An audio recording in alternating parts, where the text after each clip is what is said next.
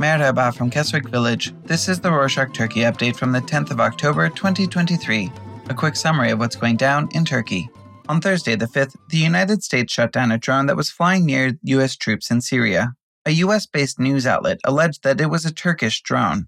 However, the Turkish government denied the allegations. Later, the U S military confirmed that the drone did in fact belong to the Turkish forces. However, it also said that it didn't believe that Turkey intentionally targeted the U S Army. Turkey has been undertaking airstrikes in northern Syria against Kurdish military targets as a response to the bombing they carried out in Turkey's capital, Ankara. The U S military said that it shot down the Turkish drone during these airstrikes because it came very close to the U S base. In other news, on Thursday the fifth, Turkish police detained eight students from Izmir's Dokuz Eylül University for protesting against a two hundred percent hike in meal prices in the dining hall. The students banged cutlery and created noise to express their anger over the price increase. The university management increased the meal prices from almost six to seventeen liras, or twenty to sixty U S cents. The students argued that the price hike was unfair, especially for those who come from low-income families, adding that Dokuz Eylül is a public university and should ideally be way more affordable. Speaking of affordable education, students are finding it very difficult to finance their studies. Over a decade ago, the government gave students a two hundred eighty lira scholarship. Back then, it was worth around one hundred forty U S dollars. Since then, the scholarship amount has increased by almost fivefold to one thousand two hundred fifty liras. However, it's now worth less than fifty U S dollars, and the purchasing power has decreased significantly too. Moving on to some news about the opposition. On Sunday the eighth, the Republican People's Party, or C H P, held the thirty-eighth Ordinary Istanbul Provincial Congress at the Halic Congress Center to elect new Congress members. Recall that the C H P has been divided internally.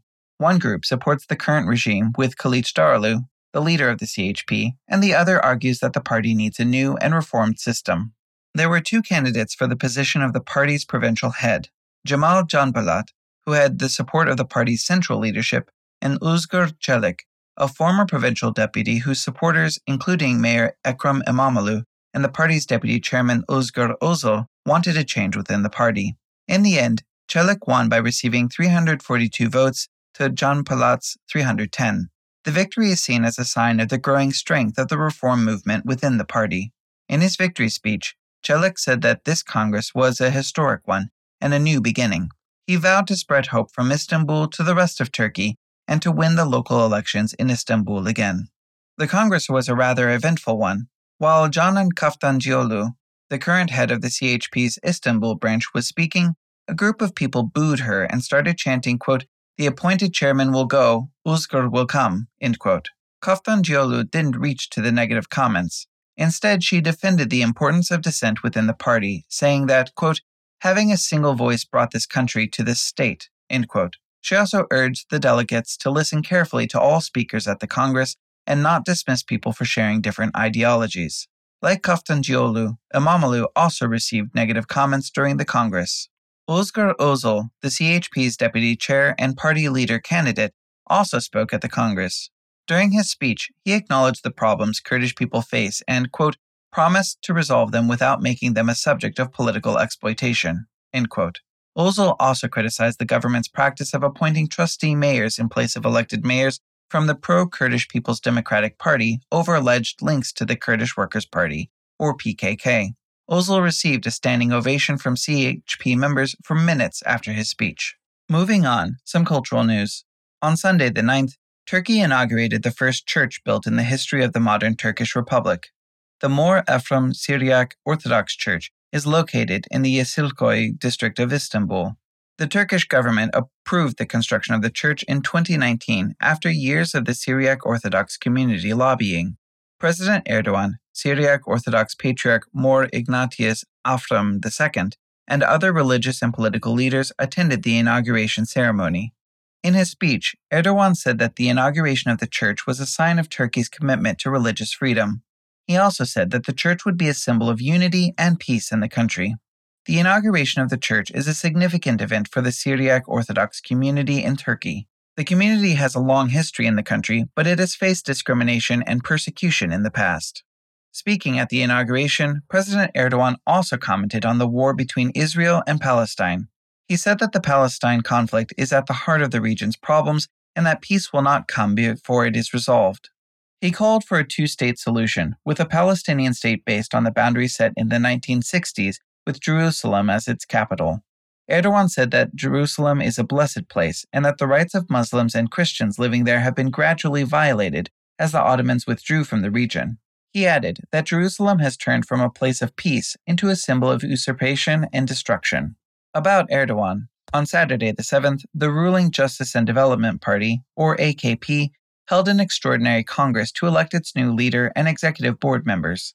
Unsurprisingly, the party unanimously re-elected Erdogan as the party's leader. He got all one thousand three hundred ninety-nine of the votes.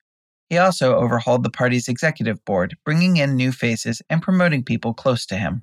Next up, Turkish police have arrested eighty-two suspects in simultaneous drug raids across eighty different addresses in the cities of Nevşehir and Nida. The police seized a significant number of drugs and unlicensed weapons. The number of drugs the police seized was put into question, as it might have been seen as a sign of the scale of the drug problem in the two provinces. However, from a different point of view, this could be seen as a successful step in the fight against drug trafficking in these cities. If you're a short-term rental host in Turkey, you'll want to pay attention to this story. The Turkish parliament has proposed a new law that would regulate short-term rentals, such as those offered through Airbnb. The law would require hosts to obtain a rental permit and would limit the duration of rentals to one hundred days per year. If the parliament passes the law, hosts will have to pay a penalty for violating the regulations, such as fines of up to one hundred thousand Turkish liras, about five thousand U S dollars. In the meantime, if you're planning on renting out your home for tourism purposes, be sure to check with your local government to see if you need a permit. And to close this edition, last week, the Çanakkale municipality removed a bust of Mustafa Kemal Atatürk, the founder of modern Turkey, from a park after people on social media said that the bust didn't look like Atatürk. They pointed out that the bust's nose was too large, its lips were too thin, and its eyes were too small. In response to the backlash, the Çanakkale municipality removed the bust. It said that it wanted to ensure that the bust had a more accurate likeness to Atatürk, and that the artist would revise the bust and reinstall it later on. And that's it for this week. Thanks for joining us. Do you ever wonder who these Rorschach people are and why they care about what is going on in Turkey? If so, head over to our website to find out more about us and the other things that we do. You can read all about the organization, other projects we're carrying out, and the other podcasts we do. If something catches your eye, or if you have any questions, please reach out. You can find all the contact information and the website link in the show notes. Hoşça kalın.